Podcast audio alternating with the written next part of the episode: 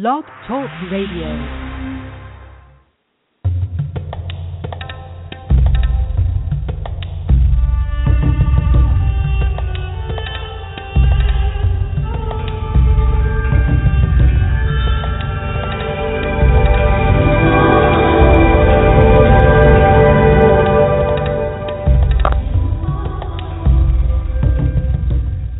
To the Dr. Karen Kan radio show. The intention of this show is to empower and inspire you to manifest the life of your dreams, whether it's radiant health, prosperity, loving relationships, or simply peace of mind. Thank you so much for joining me. I'm your host, Dr. Karen Kan, author of the number one bestseller, Guide to Healing Chronic Pain, A Holistic Approach. And if you don't have a copy of my book, you can get the first six chapters as a free download on my website, www.karenkan.com dot com. And you'll also if you put your name and email address in there i'll send you that download link as well as access to five of my fast track your healing online webinar classes absolutely free so you can get started with your own self healing and self healing journey. So happy to connect with you. Uh, you can also find me on facebook and Instagram and Pinterest and all those great social media, but mostly I do Facebook to be perfectly honest. Um, and today's topic is seemingly controversial, meaning that there's a lot of people out uh, there uh, in the public either for or against uh, uh, vaccinations and what does that have to do with autism and so-called evidence, you know, saying that it isn't linked or it is linked. Um, but really, the issue is about mercury in our vaccinations, and that's what we're going to be talking about today. I just recently watched the film Trace Amounts, wonderfully done documentary about thimerosal, the mercury in our vaccines, as well as some, you know, mercury in our environment, and just why is it that we have mercury in our vaccines? Like sometimes people get so mixed up and embroiled in this, you know, should or shouldn't we vaccinate our children and da da da da that they forget that that to question why is it that we've had mercury in our vaccines? Like, what's the history behind that? Like, why do we still have it at all in the world? Um, and is it really necessary to have in the vaccines? Does it make the vaccines any better, more efficacious? Is there something else that we can use instead of it if it's not helping the, the efficacy of the vaccine? So we're not really questioning whether or not vaccines work.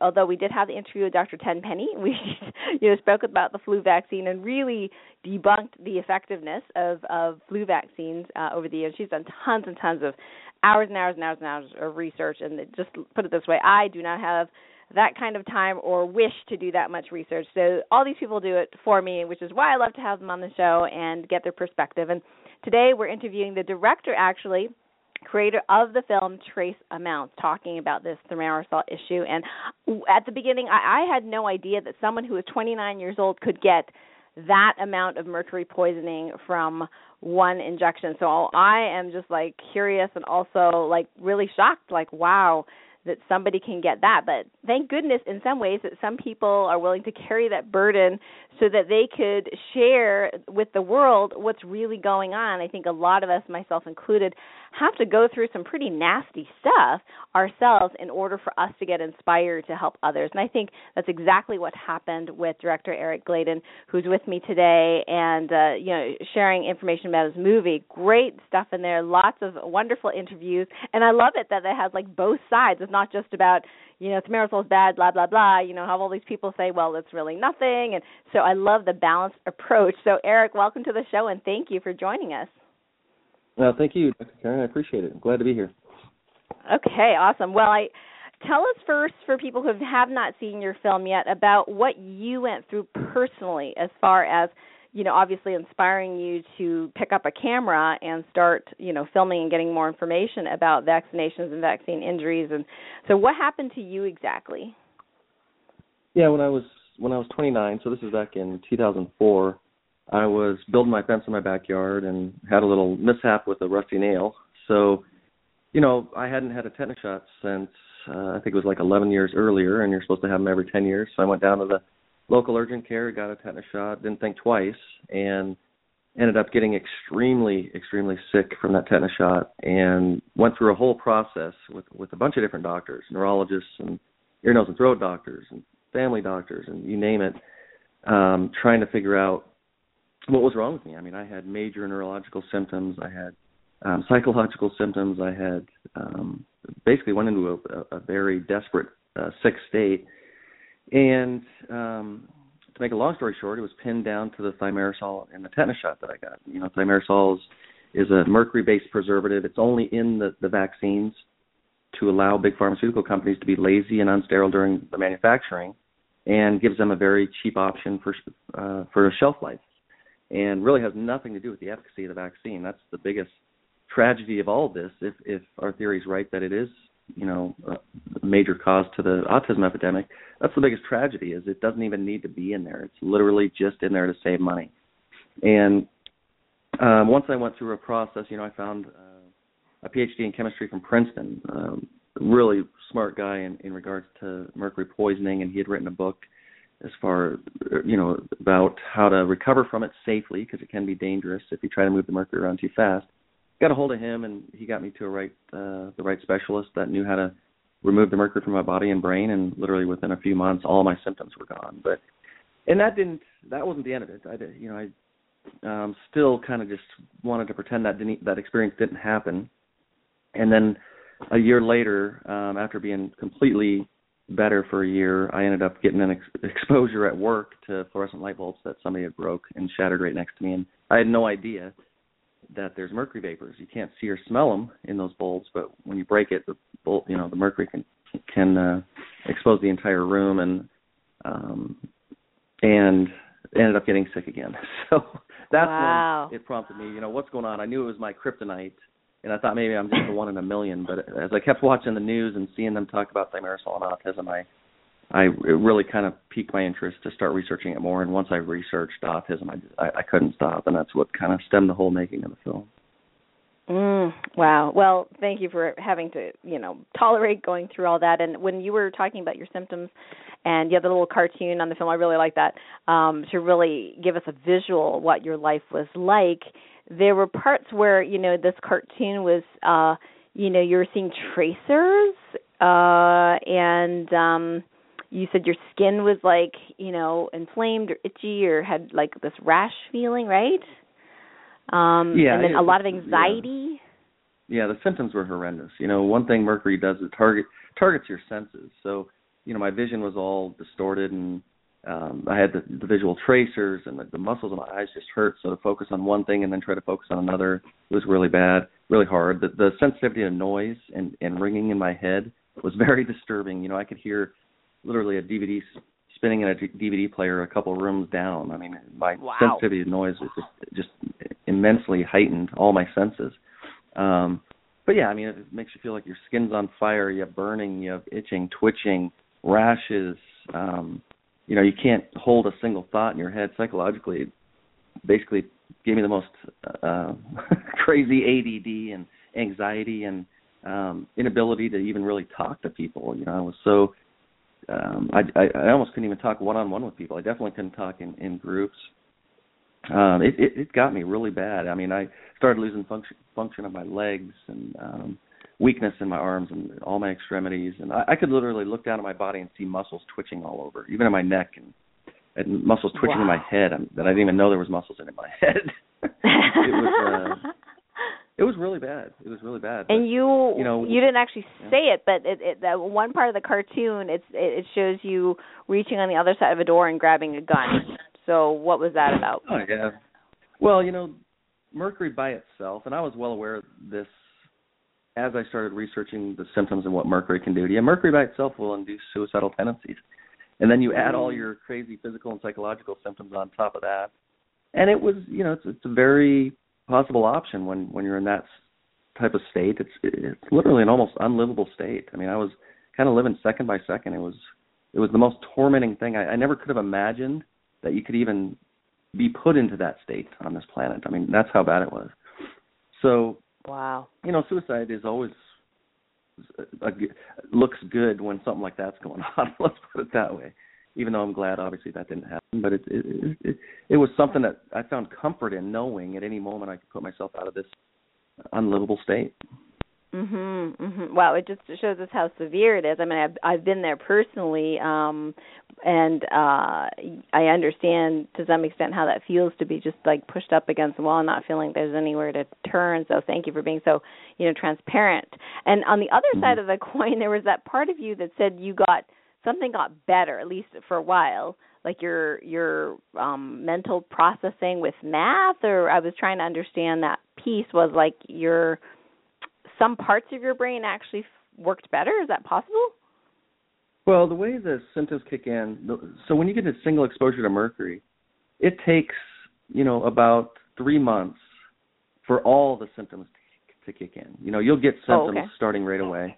You know right away I came down with flu like symptoms. That was my initial reaction to that tetanus shot. It came down like I felt like I got the flu, and then that kind of lingered on, and then I snapped out of that. Then I started becoming nauseous and having more like um you know nauseous symptoms and, and throwing up and that kind of stuff and and then you know I started developing the shakiness in my hands when I'm putting toothpaste on my toothbrush and and then I started you know feeling like I was gonna faint when I got out of my truck you know just walking out of my truck to go back into my house or whatever and all these weird symptoms started kicking in that I just really put off to stress.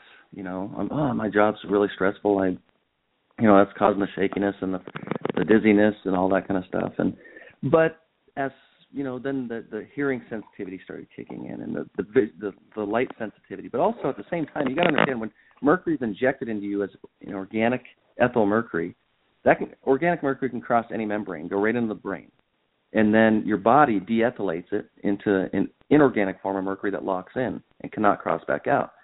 And that inorganic form is shown in animal studies to induce inflammation. So it basically stimulates areas of your brain. So imagine stimulating and inflaming areas of your brain that you're not supposed to be using at, at any given time. And imagine potential and consequences of what that could do. Well, I'm a pretty big believer that um, you know savants, children with that, that are savants, autistic children that are savants. You know what's going on? Why do they have all these crazy special, um, you know, skills that that a lot of them can do? Well, if you're inflaming areas of your brain with a major neurotoxin, of course there's there's going to be that potential. And I I as I started getting sick, but before I, I thought I was actually sick, but as things slowly kicked in, I I felt like I went from a a fairly intelligent person to a probably I, I probably almost went to a genius state within a few weeks. I mean, I felt like hmm. I I could solve any problem. I'd come out of meetings. I was building, you know, major um pharmaceutical buildings and manufacturing suites where they actually make drugs, and these are insanely complicated. Major process piping, process instrumentation and control, and I'd walk into those meetings. I would know everything, everything everybody knew in that meeting. I would know it all, all the different wow. specialties, and you know, I'd walk out of the meeting and people would be like, what the heck has happened to you? I mean, there was crazy things going on, and I knew there was crazy things going on, and and, and at that point I was like, man, this is great. This is this is amazing. And then I would go home and just kind of explore my brain in my bedroom for hours because I knew there was all this stuff going on in there.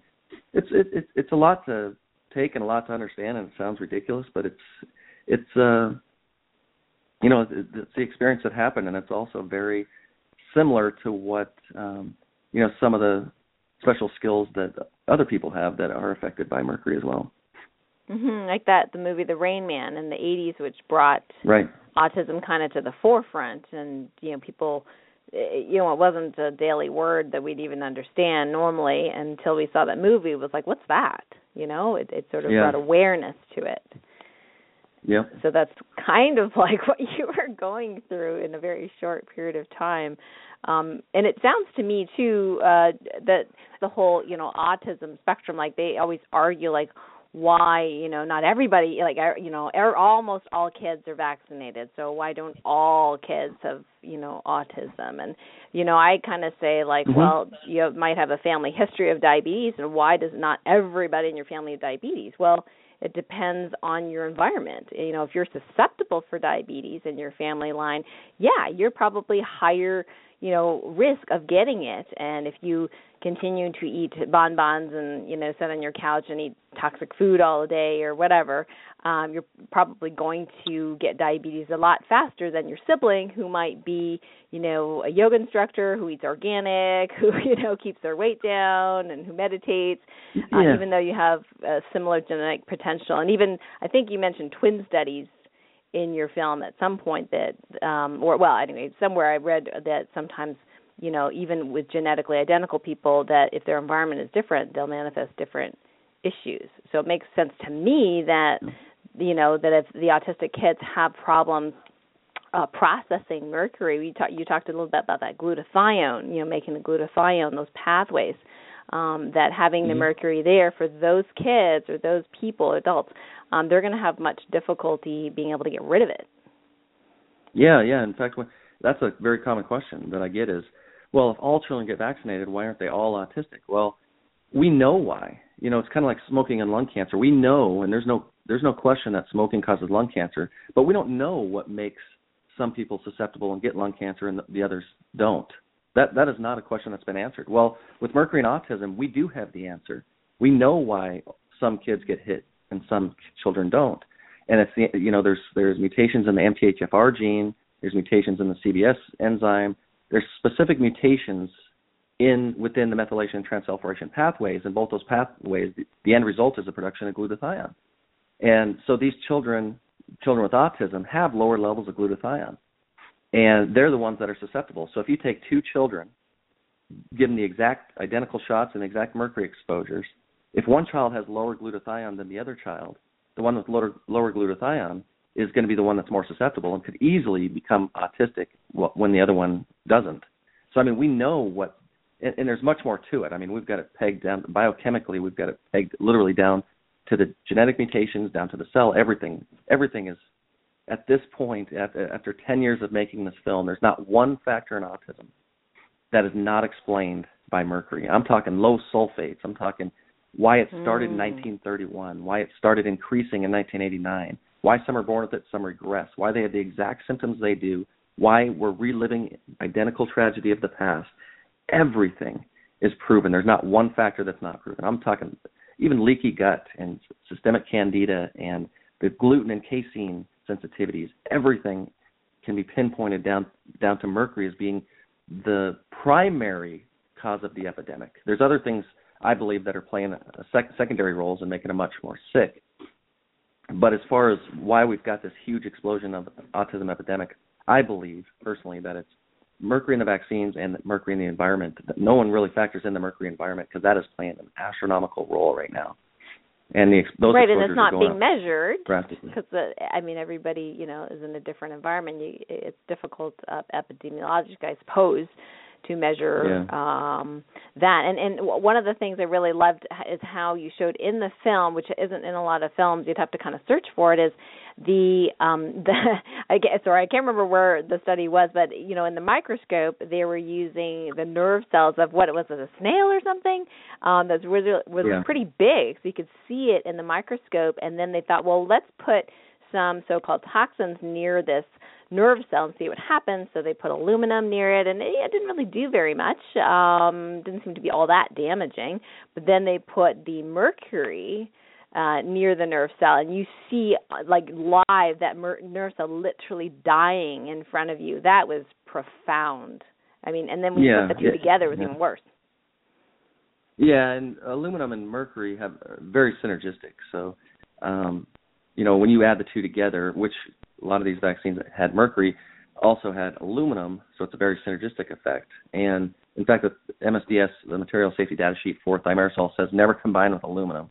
So I mean, these, And they do you know, that CDC anyway. Literally, yeah, they have no clue what they're doing. Literally, no oh, clue. They it's been gross negligence up until 1999, and in the film you see that that's when they figured out through the Freedom of Information Act. We got all their emails and closed door meeting transcripts. They figured out the cause of autism in November of 1999.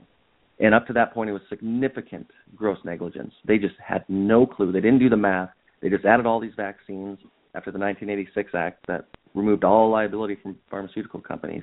They added all these vaccines with mercury in them. Never did the math until six years later. Once they did the math, they freaked out, and they already had a major epidemic on their hands. So we Mm. know that they know what the cause of autism is. We know what the cause of autism is. And the science has matured and developed so much since then. It's literally proven down to the cell. And historically down to 1931. And you even look at um, Asperger's. So Asperger's is basically autism but less severe. It's it's verbal autism for the most part. And Mhm. Hans Asperger, Asperger's in Vienna, you know, he coined the term Asperger's right around or, or the condition, you know, discovered it in, in Vienna, Virginia or Vienna, Austria, um, around the same time that Leo Kanner did his paper on autism, around 43.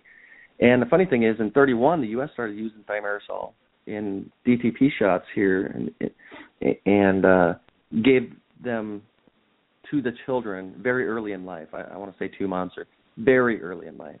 And in Austria, they started using thimerosal in their vaccines around the same time in 31, but they started giving them, you know, at one or two years old. Hence, both conditions started at the exact same time when they started using thimerosal, but one was less severe because they waited a year or two before they gave the exposures to the children. So I mean, but historically, it's historically the case is bomb-proof. Scientifically, the case is bomb-proof. The only problem we're facing is the organizations that are in place to protect us and our children are the ones that have caused this disaster, and they they are under um, you know a, a major propaganda um, uh, process to re- you know resolve their liability and their the financial they've got at stake. I mean, it's incredible what they've done over time after they figured it out to cover it up rather than do what was right for every child in this country and this planet, if you want to say. So, is it possible for parents to sue drug companies for negligence and and knowing all this stuff? Uh, Why not? Well, no. I mean, in 1986, you know, the 19, 1986 Vaccine Act, um, you know, drug companies were coming to Congress saying they're going to stop making vaccines, and so Congress stepped in because of all the damage that they were causing. So Congress stepped in and and basically created the uh, Vaccine Injury Compensation Program, which took away all liability from drug companies in regards to vaccines. You know that that doesn't happen anywhere. I mean, car manufacturers they have liability. Everyone has liability for their product. You're not going to make millions and billions of dollars and not have any liability for your product. Well, that's what's happening right now. They are profiting billions, if not trillions, of dollars on vaccines and have zero liability. The liability is passed down to us, taxpayers, because every vaccine we take, there's a surcharge put onto it, and that's put into a pot. So any child who gets brain damaged or dies from vaccines, which we know happens, that's why they created this, um, is paid out through this taxpayer-funded account instead of big pharma. So they're they're laughing all the way to the bank. And since 1986, they've had zero incentive to make these vaccines safer because guess what? There's no liability at stake. Why would they want to put any time or money into safety or or identifying what makes some children more susceptible to vaccine injury than others? There's no money going to either of those things because all liability was put aside, and us who are being damaged are the ones paying for the damage through through taxes. It's, uh, Hmm. it's unbelievable. Yeah, that sounds pretty suspicious. And tell us about that um that that which I was not aware of, the whole homeland security, you know, after 9/11 that that rider was introduced into that bill and everybody wanted this bill passed because they were so afraid of the terrorists, something had to be done. And can you can you tell us a little bit more about what that was about? Yeah, I mean, by this time, you know, by 2001, the government knew, CDC knew, FDA knew what was causing autism. So in 2001, when you know the terrorists hit the World Trade, you know, World Trade Center towers, and and we had the big terrorist attack, you know, they Bush created the Homeland Security um, Division, Homeland Security Act, and signed it into law in 2002. Well, this was to protect us from terrorism, and but others saw this as a perfect opportunity to slip in this one little line into this huge Homeland Security Act that would protect Eli Lilly from anybody who got affected by thimerosal. So they slipped it in at the last minute, at midnight, the day before it was signed. No one knew it, wasn't discussed, you know, in the in the House or the Senate, and um, tried to kind of sneak their way and to lose all liability from thimerosal. And sure enough, it was caught, and it drew drew major red flags. And of course, you know, we pinned all the Bush ties to Eli Lilly. I mean, between George W. Right. Bush and his and his father and all the ties to Eli Lilly, it was Bush that made this happen. I mean, there's there's no doubt about it. And wow. So who so somebody actually caught it and said, "Wait, wait, wait, wait a second. What's this doing here?" oh yeah, somebody somebody caught it, and I mean, you know, there was a lot of uh commotion over it. You know, everyone said we don't know who did that. We don't know who did did that. The White House pointed it at uh Bill Frist, and because Bill Frist had tried to put in this legislation several times, I think, to protect Eli Lilly. And Mm. uh, it was a combination of George W. Bush and, and Bill Frist that put this in because whoever you know put this in had the exact verbiage that they had been trying to do for years already, you know, for at least a year or two, trying to protect Eli Lilly. So they slipped it in, and then, you know, when people read the bill and it was discovered, you know, people were furious. Congressman Dan Burton, um, who you, right, who he's you saw a cool in the guy. film. yeah, great guy. Been fighting this for years and had four years of congressional hearings in the in the Government Reform and Oversight Committee, and brought in the, the biggest specialists in the world to talk about this. And their final report was huge. And at the end of it said this whole epidemic could have been curtailed had they done the right safety studies on thimerosal. And you know, it's never gone through any type of any type of safety clinical trials or anything because it was invented in the late 20s. The one study that Eli Lilly paid an independent party to do, you know, tested on 22 terminally ill meningitis patients, and all of them ended up dying. They don't know if they died from the mercury or the meningitis, but it's pretty. yeah, like I mean, what kind of study is that? In today's day and age, that is not an acceptable safety study. Not even close. Oh, and the funny thing is, I looked up safety studies on it was either I think it was FDA website. It was the FDA website just a few years back, trying to see what safety studies proved thimerosal was safe, and they referenced that one meningitis study, oh, meningitis patient study where where all 22 patients died. I mean, it's insane. so it was grandfathered in, and has never been studied. And and you saw in the film how many studies show how insanely toxic this is. Lead and aluminum are like drinking Kool-Aid compared to thimerosal and mercury. I mean, mercury is, you know, anywhere from the scientists I've interacted with who have done bear studies on neurons in cell culture, anywhere between 1,500 to 10,000 times more toxic than lead. And to this day, we're injecting it into pregnant women every day. Today, women all over this country will be injected with 25 micrograms of mercury in a flu shot, which you'll have to weigh 551 pounds to be within the federal guideline. And that guideline is based off eating fish, which is orally ingesting methyl mercury. This is an injection of ethyl mercury much so much more much toxic. more dangerous. Yeah.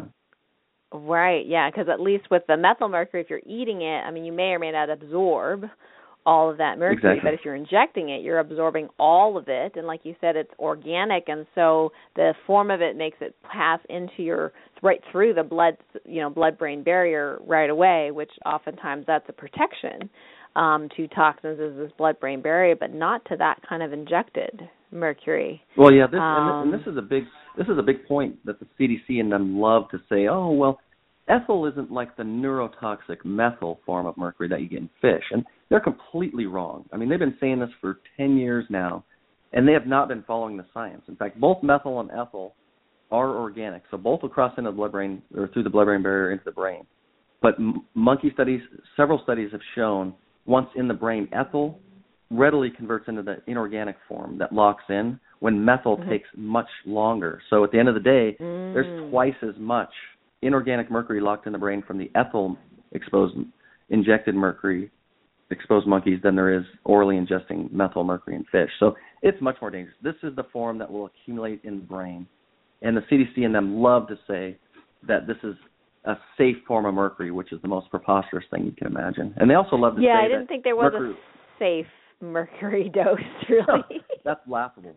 That is laughable. And they- love to claim that mercury's been removed since 1999, and the autism rates keep going up. And here oh, you just right, saw yep. the, ra- the rates increase yet again to one in 45, which is isn't a study that's in sync with the other previous studies. So keep in mind, CDC does their studies every two years. Their next study will be, you know, based on the CDC's last number was one in 68, which was in 2014, and in 2016, March April timeframe, we'll, we'll get the CDC's latest study, um, and, and we'll see what that is. The one in 45 number was was different. It was similar to the one in 50 study that was done in 2012 or 2013, based on school children. The CDC studies are based on birth cohorts. So Okay. at this moment in time, the one in 68 autism rate is based on children that were born in 2002. That's how far behind the time the CDC is. These are the children who not only got the fully loaded backstock of thimerosal containing vaccines, but also st- started getting flu shots in 2004. So this is potentially the highest exposed group yet to mercury regarding the autism rate Ah. of today. But everyone loves to say mercury's been removed and the rates keep going up year after year. Well, th- that, that year after year they're talking about is through the late 90s and early 2000s. We're only at 2002. We have no idea what's happened once they removed the mercury from the DTaP, Hib, and hepatitis B. But then they started giving it in flu shots to, to pregnant women in 2004, no matter what trimester it was. And the year of the swine flu vaccine, pregnant women were given two mercury-loaded um, flu Mhm. shots, swine flu and the seasonal flu, which has never been done before. To give a pregnant woman a mercury exposure is catastrophic. In no way compares to giving a 10 pound baby the exposure. You know, a 10 pound baby has some ability to excrete it, you know, producing bile and urinating and sweating and growing hair and all that kind of stuff. A fetus has zero ability. So now take glutathione and the susceptible susceptibility out of the equation because they're all 100% susceptible susceptible because they can't excrete mercury at all. So right, now you're hitting all these pregnant women. Yeah, it's insane. Oh my gosh. So yeah, so that that is I'm so glad you brought that up because uh yeah, when you kind of look at the the so-called data, if it's coming out, you know, in 2014, oh, the mercury, you know, oh, sorry, the autism rate's still rising, I would assume that the because I'm not going to look through all that raw data myself. I don't have time for that.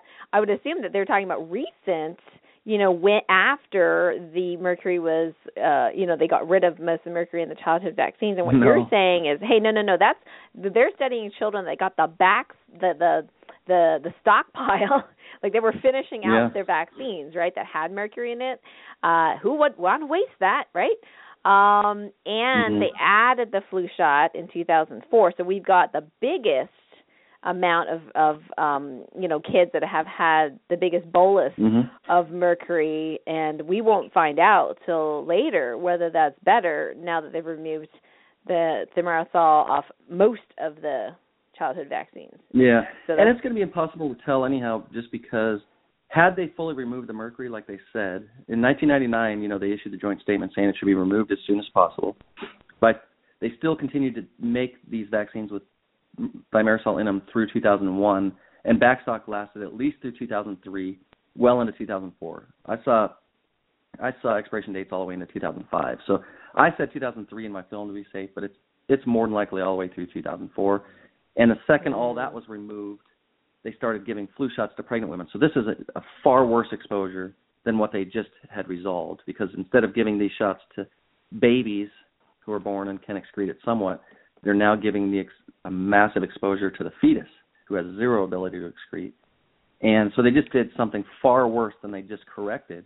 But the funny thing is, you know, I, I this is probably five, six years ago. I remember watching on TV. Oh, latest autism rate came out, and the CDC says the rates have gone up this far and mercury was removed. This is the final nail in the coffin with mercury. And when I first started seeing that on the news years ago, I'm like, do they even know that the birth cohort is like 96, 97? They have no idea what they're looking at because it's still the fully dosed mercury kids.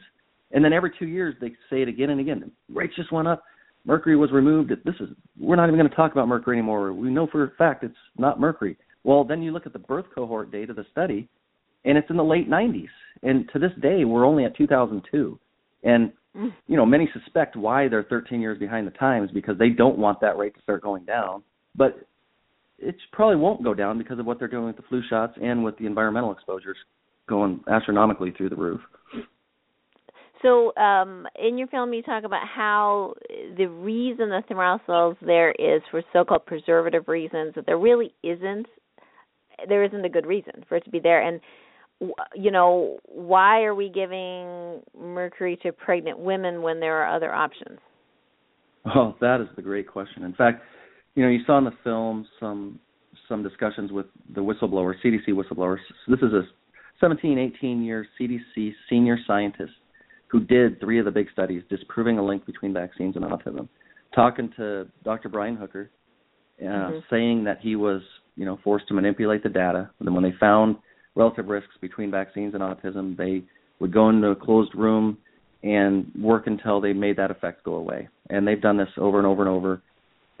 and per him in these transcripts, because we ask the same question, many people suspect, and I can't get myself to go there, that they did this flu shot thing because had they fully removed thimerosal, autism would have dropped substantially, and we would have known the cause, and they would have been standing there, you know, with their hands in the air saying oops. So many people suspect they did it to skew the rates, which would have which worked brilliantly. However, I can't get myself to even contemplate that they did that. That's just against my consciousness to believe that humans could do that. So, you know, I think it's complete utter gross negligence. They just they're so clueless. Like they went through five years of covering it up, but the you know the people responsible for these decisions don't know what these guys are doing, and it's literally a handful of people at the CDC that have that have figured this out and went through this extensive process to to bury it. And a lot of the rats in the you know, all, or it was the rats in the kitchen doing it or in the basement doing it when some of the higher ups didn't really know what was going on. However, what Bill Thompson, the CDC official, says, or the CDC scientist, he says that in order for us to justify using thimerosal in developing country vaccines, so all these third world countries are just getting annihilated with our thimerosal containing vaccines. We've never removed any mercury from their vaccines because of money. We don't want to spend the money on it. So he says in order to justify doing that, we cannot remove thimerosal from the flu shot here in America. That's his. Oh, statement. okay. Wow. Which is horrendous. This this is horrendous. I I showed trace amounts in, in Bangkok to the United Nations there, to all the world delegates that were you know that are working towards a, a mercury, a global mercury treaty and a ban of all mercury in all products and sources worldwide, and the American Academy of Pediatrics and and um, the World Health Organization over by the fourth or so session, they have sessions every 10, 10 months for a week long. By the fourth or fifth session, American Academy of Pediatrics and the World Health Organization convinced all these world delegates that thimerosal has never caused any harm, and we need to use, you know, thimerosal in these vaccines given to developing nations.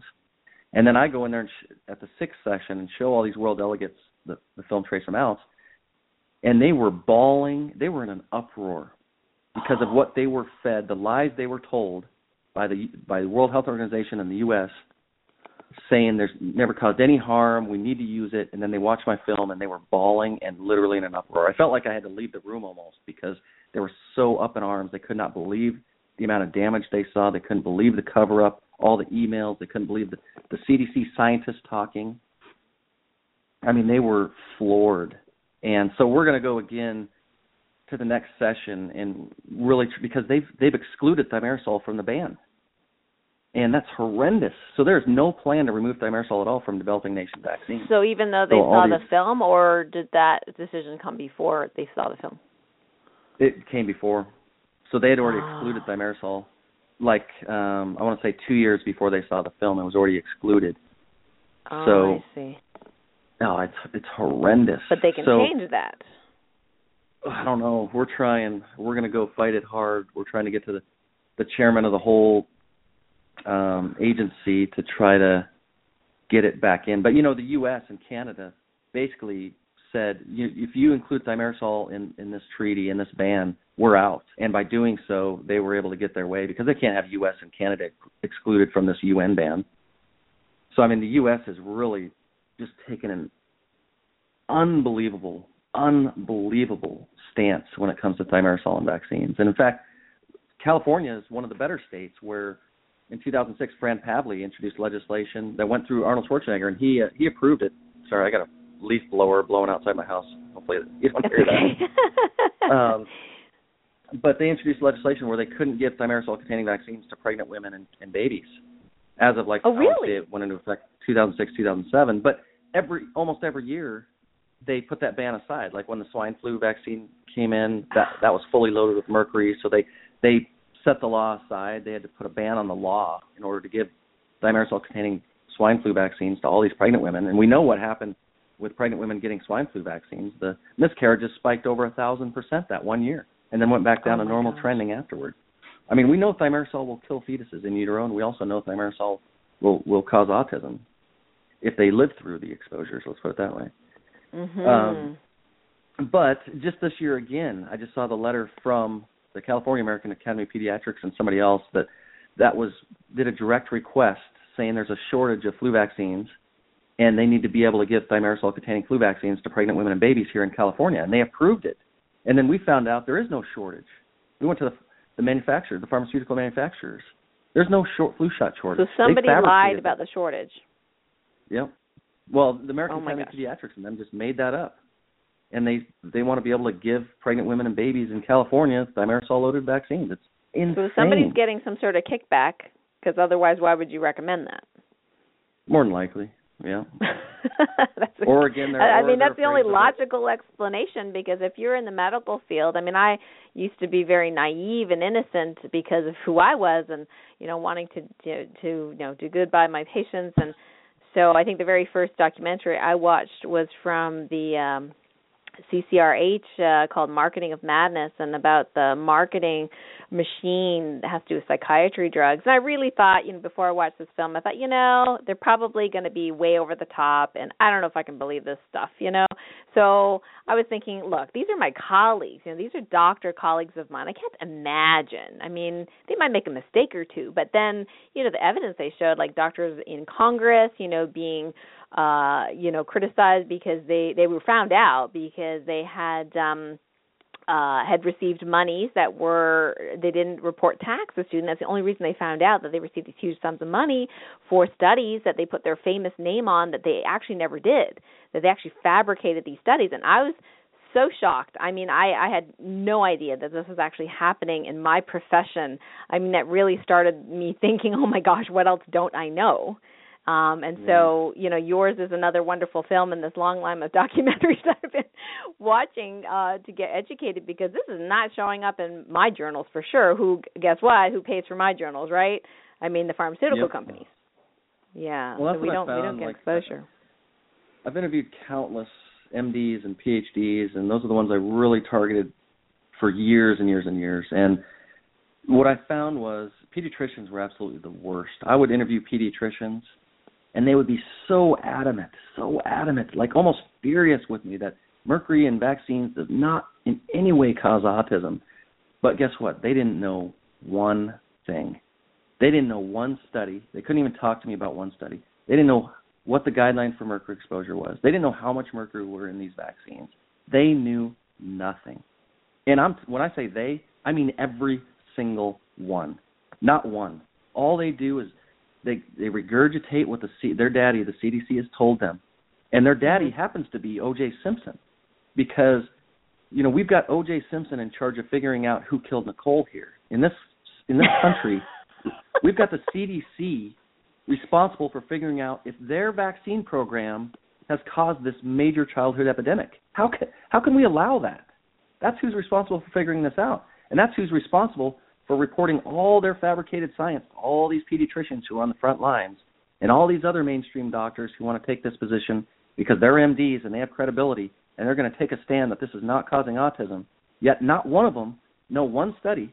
And I guarantee, had they known one study, I would show exactly the insane major flaws and, and conflicts of interest within that study because these the scientific studies that show no link between vaccines and autism are more fatally flawed and more conflicts of interest than tobacco science studies. I mean, that's how embarrassing these studies are. And in this case, it was millions of our tax dollars that paid for these studies, not pharmaceutical who had their own hmm. private funding to pay for the studies. This is our millions and millions of our tax dollars paid to disprove themselves. I mean, it's it's unbelievable. I, I was just flabbergasted, and I'm really ready to ch- to do an outright challenge you know, mainstream media or mainstream medicine has gotten this wrong many times. Thalidomide, they screwed up. You know, there's yep. other tragedies. They've they, they they've gotten it wrong before. They've got it wrong now, and they need to be mm-hmm. challenged in a way. But they're, they're not being challenged because mainstream media is completely right. bought by big pharmaceutical companies. So how are we supposed to solve a worldwide disaster when we've got our government org- organizations that are in place to protect our children from things like this?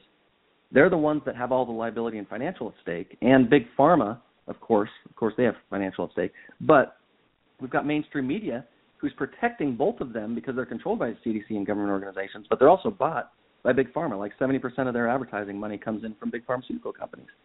So we've now got mainstream media and our government organizations that are all there to protect us and get the information out to us so we can protect our children completely covering this up or, or working against this and, and not getting getting us the right information like trace amounts and other films and other scientific studies that show links with animals and so forth. They're not getting us any of this information because the system is completely broken and in the meantime our children are, are left out, you know, in, in, in the in the danger zone because of it. Yeah, and that's why people can't see it in their news, which is what they're going to read every day or see. Well, if it, you know, the assumption is if it was important enough and it was if it was real, it would appear in, in my case, in our medical journals, or it would appear on the mainstream news, and it didn't. So I guess it didn't happen. exactly. you know? And not only and, are they not yeah. talking about it, but they're actively pushing their science from the other side that disproves us. So they're they're actively working against us, Mm. not just censoring us, not just censoring the information to protect the children, but they're actually pushing information that puts them in more danger because they're pushing the science that's completely bogus and junk and and uh, worthless science and and misinformation out there that puts them even even in more harm's way because it reassures the parents there's nothing wrong here. See, here's another study that disproves this. But when you look at the details of the study, or see, mercury the rates just went up higher and mercury's been removed since 1999. There's so much misinformation. You know, I sat there and watched Anderson Cooper. He needs to be called out on this. I mean, instead of interviewing me who did the film or Bobby who did the book, he interviews interviews Dr. Dan Burton who's been out of this for years. And you know, he's been out of this longer than he was in it. So it's like he's not going to remember anything and that's exactly what happened. Anderson Cooper went round and round with him talking about the ethyl versus methyl and how ethyl's safe and also that mercury's been removed, the rates keep going up. Those were who, his two huge points that he just Mhm. slaughtered Dan Burton on because Mhm. Dan Burton's not up to speed on it, all of this. So had he asked me and Bobby that, we would have crushed him in two seconds flat. He would be gone. And if every scientific study he could have thrown out at us, he would have been gone. There's no way he could interview us. He would look like the biggest clown saying that this is okay to be exposing pregnant women to and babies to. But they won't interview people like us because they they know we know too much and they want to just go Yeah, on there and have an easy course. vic- have an easy victory, mislead the public, and reassure them go get your flu shots, and you know don't worry about thimerosal. It's safe. I mean, it's unbelievable. Well, but there It's there are there are some flu shots that don't have thimerosal. Is that correct? Oh yeah, yeah. But as long as you know how to ask for them, which Right. you know the first ones that are going to go because they're the cheapest. There's, I did a calculation this year. There's 61 million flu shots in circulation given to pregnant women, babies, and everyone else. 61 million. Do the math. There's only four million pregnant women a year. Two million of those get flu shots. So we've got two million pregnant women a year getting flu shots. 61 million flu shots out there, and they're not. You know, up until this year, I know they weren't able to get FluMists before, so they've got to get an injection. I think they may have changed it, or maybe they changed the year of a child's age that can get FluMist now. But I mean, they're all getting the injections. I mean, these are the first ones to go. The thimerosal loaded ones are literally being pumped into pregnant women and babies. So what do people ask for if they for I mean I don't necessarily recommend the flu vaccine. I don't think it's that effective. Uh I mean the stuff that I do is much more, you know, that that a lot of us natural doctors do is much more effective uh if people want to prevent the flu, but if somebody did decide they wanted to get the flu, what should they ask for? They've got to ask for a flu shot without thimerosal. So it's got to be a thimerosal free. It's going to be a preloaded, so they're not going to have to draw it. It's going to be preloaded and it's going to be in the refrigerator. It's going to be a single dose preloaded refrigerated dose. So they'll pull it from the refrigerator, you know, unwrap it and inject it. And but if right. and here's the other big problem is a lot of these doctors i'm telling you they get their they get their information from the from the news you know i had a, a good friend from high school who knew uh, what i was all about and doing this film and but she still wanted to get a flu shot which is her choice but she asked her doctor you know i, w- I want to make sure that it's thimerosal free and he's like oh yeah that's been removed a long time ago and she was pregnant Uh-oh. and sure enough she got the flu got the flu shot assured that there's no mercury in it because it's been removed a long time ago and then like a couple days later she went back and asked for the insert and all that and the doctor's like oh my god the doctor didn't even know that it had 25 micrograms of mercury in it. He had the multi-dose vials. They don't even know what they're doing. They're so misled Oh, and fooled dear. to believe that mercury's been removed. And this happens. I've heard this hundreds of times. This story, this exact story, Aw. That when they ask for thimerosal free, they're like, "Oh yeah," they assure them there's no thimerosal, but then they have them look at the vial and the package insert, and they're surprised. They're shocked. They're like, "Oh my god, I thought they'd removed this a long time ago." And this this is happening daily, every day. 61 million doses Hmm. still contain the full 25 micrograms. Wow. it's so I a love your disaster. your analogy on the film where you you know put in the um the amount of mercury in this big huge swimming pool, you know, as a relative so we can get a, a, sh- a you know a visual as to Yeah. what is not that it's safe, but what is considered you know the uh maximum uh acceptable exposure to mercury versus you know what we're actually or we're actually giving to our children with all these multiple doses. So if you can give um, you know our audience those numbers again, I'd really appreciate it. Um, well, you know, I think it's 50 50,000 parts per billion is what's in a uh, vaccine that's got 25 micrograms of mercury. And I can't remember off the top of my head. I think it's like 100 parts per billion is what's allowed and or considered hazardous waste. Don't quote me on that, but I want to say it's around 100 parts per billion is hazardous waste, and we're given 50,000 parts per billion in one of these shots. Mm. So I mean, it's you know, no one's ever looking at any guidelines. They're they're not looking doing any math. I mean, they they have been renegades from day one with their vaccine program. I mean, even down to little things like when they started um, requesting or or giving the advice to parents, hey, before you bring your child in to get their shots, give them Tylenol uh, to to reduce the chances of a fever. Well, Tylenol or which blocks glutathione. Yeah, Tylenol has acetaminophen, which suppresses glutathione levels. So now, parent, you just suppressed your child's glutathione, brought them in, get, pumped them full of mercury, and they're not able to excrete it because glutathione is the key component in a, in a child's body that binds to the mercury and excretes it. So I mean that's what this that's that's a disaster by itself when they started recommending uh, parents do that. And, but it just uh. comes down to they have no idea any of this. And the other thing is you expose thimerosal to sunlight makes it more toxic. They don't know that either. Mm-hmm. All this all the thimerosal in these vaccines is is exposed to sunlight at some point or potentially if there's a window in the doctor's office or anything like that. I mean, mm. they have no idea what they've done. They have no idea that MSDS sheet says never combine it with aluminum, and all these have aluminum mm-hmm. in it as well. I mean, the gross negligence is beyond anything I've ever seen. However, had they figured out their gross negligence, which they did in '99, and and went down the route of stopping this tragedy, imagine the the faith that would have been restored in the American public. Yeah, there would have been a lot of um, questions, a lot of liability at stake, a lot of financial payouts. However, the, the faith would have been restored in the vaccine program, and we wouldn't be in the position we are today, where everyone's losing faith faith in this vaccine program. And it's, every day it's getting worse and worse and worse, and it's going to collapse because of them and the way they're handling it. It's not because these parents are waking up one day and saying, "Oh, I think I'm going to be anti-vaccine today, so I can get crucified right. and criticized by by my parents and the public." No, they're not doing right. that. They're reading the, the emails straight from the CDC that were found through the Freedom of Information Act. They're reading the transcripts. They're reading. They're listening to Bill Thompson speak. The senior CDC scientists say that they're covering this up. I mean, there there a lot of data. They're seeing the published studies out there by the CDC that are so fraudulent. They're reading all this data and making a wise choice to protect their child from these fraudulent, corrupt people that oversee the vaccine safety program or the safety of the vaccine program. I mean, it's anybody that that knows how to research and comes across this information. I mean, to even put your child remotely at risk of these of these people and their actions is, is, is a scary thing, and, and the public needs to be aware of it so we can solve it. And instead of force these vaccines like they're trying to do because of this measles outbreak and all these vaccine mandates, you know, all these bills that are trying to strip vaccine exemptions away, now they're trying to just put the boot on the neck of the parents. Well, you're not getting vaccines, we're going to force you to get vaccines. Well, that's not the right way to handle it.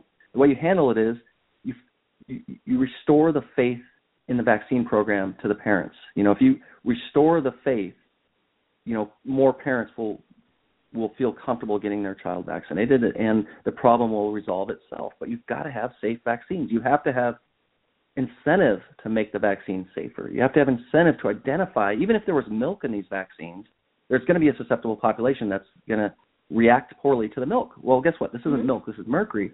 But even if there was milk, there should be money spent trying to identify who those children that are going to react to milk are, so we can protect them. And we've got none of that going on. We're just blindly one size fits all. There's going to be some that we sacrifice, but it's for the greater good. How does that? How does that make sense? It just doesn't make sense. Nothing's well, it doesn't feel good if it's your child that's being sacrificed. So it takes such a strong and awake parent, which is hard enough to be a parent and you're just so busy and you're tired and like who has time, you know, to research the stuff, which is why thankfully there there are wonderful films like yours that summarizes everything for those of us and the doctors are just too busy and too ignorant, myself included, um, to really know. I had no idea there was mercury in the vaccines that I was was uh saying. I mean, I was in charge of uh my um um our, we had some of the best ratings of of kids that were vaccinated because I put a whole chart together and just made sure that every you know that every kid that came through uh got the vaccines mm-hmm. they needed because that's what the you know American Academy of Family Practice said that we needed to do and we had great rates and great you know ratings for having our kids right. immunized but I never once questioned that there might be something harmful in the vaccine. So, I mean, hopefully Yeah. there'll be more doctors watching your wonderful movie to be able to wake up. And if the systems were were fixed, you wouldn't you shouldn't have to worry about that, you know? Yeah. You shouldn't have to. Well, but it's still our position to even have responsibility, you know. I mean, it's sad, but uh that that we, we we you know we are still responsible. We're the one at the end of the line making those recommendations, and I know there's some some uh, some uh, I think religious exemptions to vaccinations in some states, but I don't know if that's going to be taken away at some point. Well, what what they're doing now is uh Frederica Wilson out of Florida, she introduced legislation, uh federal legislation. So, you know, we fought these bills state by state. I think there was 37 maybe a couple more states now that were trying to strip all these uh philosophical and um religious exemptions. For the most part they were leaving medical, but medical exemptions, I mean, it's almost an act of God to get one. You get your child has to have AIDS or diabetes or cancer or something crazy in order to get a medical exemption. So philosophical and religious were the the best route to go for anybody that had Mhm. concerns about vaccines. Well, now you know state by state they're stripping those, and now there's a federal bill teed up, and all it's going to take is one little tiny outbreak like Disneyland. You know that was the smallest epidemic ever known to man of you know the measles outbreak in Disneyland last year that sparked all these bills. But now they've got federal bill teed up, so this next little outbreak that's probably going to be fabricated soon enough, they're going to push this federal bill through, and the federal bill ties every state in the children to the CDC's immunization schedule, which is includes flu shots and everything, um, Mm. HPV even, all these crazy Oh, shots, dear. and children would have to have everything in order to go to school, or those states would lose uh, funding, federal funding. So that's the one. That's the one that's coming. I saw some action on it just a couple within the last couple of days, as far as it just took the next step. But I didn't. I haven't had time. I've been so busy the last couple of days that I haven't had time to look and see what step that took. But there was all sorts of stuff on social media that it, it, it now entered a different phase. I want to take a look at it because that's the one that's coming. Uh, federally, they're going to try to get mandates on not only children, but there's also a plan in place by HHS to get all adults into into this Yeah, we're category as well. very- And Concerned about that for sure. Actually, my husband's like, they're going to force us to get shots. I was yeah, like, ah. we got to topple this. Before. Yeah. we got to get this information out to the public before. At a, you know, fundamentally, this is a. They're just trying to take our rights away now. I mean, in California, you know, it's it's anti-constitutional. First of all, because every child has a right to an education.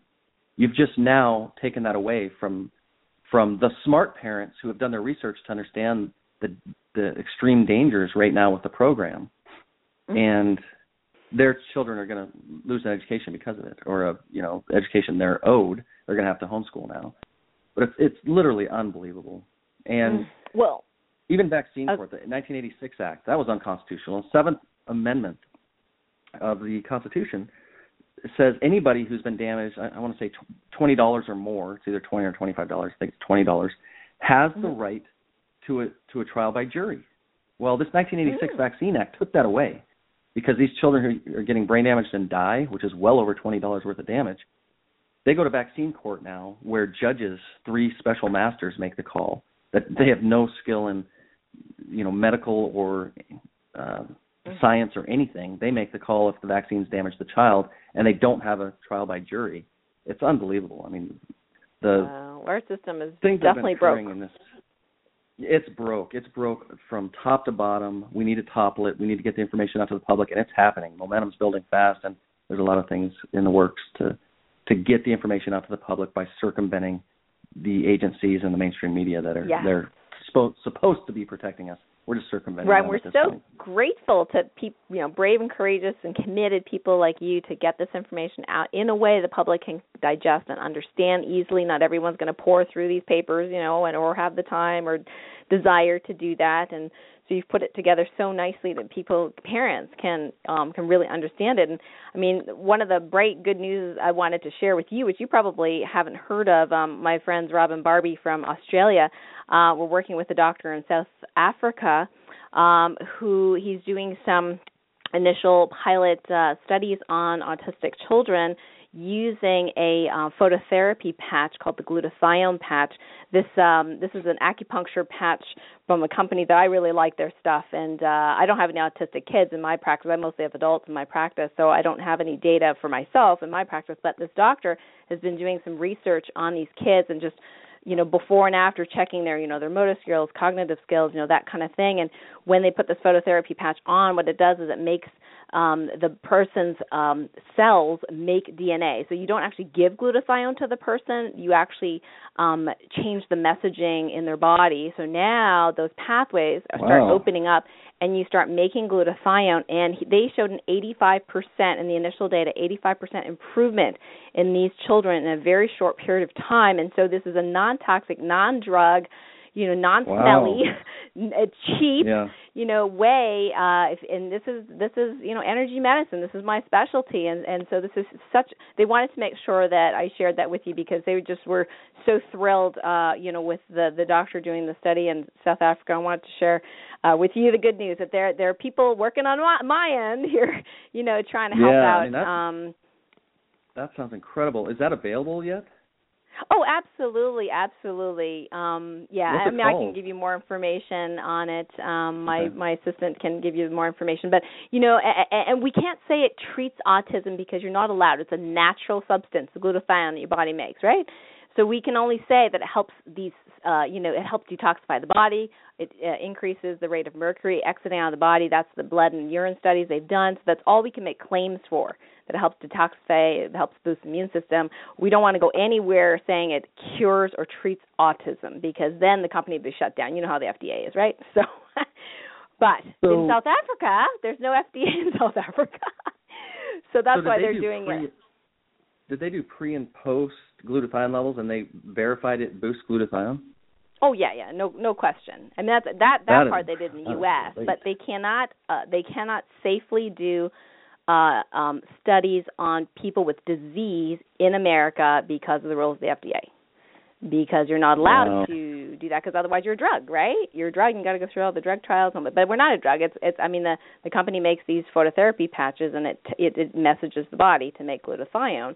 So a lot of these studies are done by independent people outside of the U.S because uh, the, company understandably you know does not want to you know say not even hint that their their product cures or treats anything. So they always say with only symptoms we're only working on symptoms and what they have actual backup you know data for uh, they do not work on clinical stuff except for pain. Pain we've done lots of studies on pain and sleep but those are symptoms you know um but we do not you know we're not touching the autism thing with a ten foot pole you know in terms of you know, you know saying it but it's yeah but it's fascinating. that, that that kind of reminds me i should i should mention um like vaccine courts. The any child that's got an autism diagnosis right now will get denied because they've already confirmed vaccines do not cause autism. However doctors are are smartening smartening up and they're diagnosing them with symptoms like encephalopathy and specific yes. symptoms instead of the word autism. And those same children who are identical to the ones that have the autism diagnosis are getting compensated because of their symptoms, while children who already had the autism diagnosis are getting rejected because vaccines don't cause autism. It's unbelievable. Oh, good point. I mean, good I literally point. Well, thank you for telling me that. Well, uh, well, information Eric, on that, it, uh, that patch. I would love to hear about it. Yeah. Sure, yeah, I'd be happy to. Eric, thank you so much for being on the show, spending a whole hour, you know, with us and uh love the movie. Um, you know, we're Facebooking it and newslettering it to everybody um that we can and uh you know, we we you know, uh we're getting on your mailing list so you can let us know when you've got something else going on that you need our support for. So thank you so much and bless Excellent. you. All right, and thank thanks you everyone so for listening in. My pleasure. Bye for now. Thanks everyone.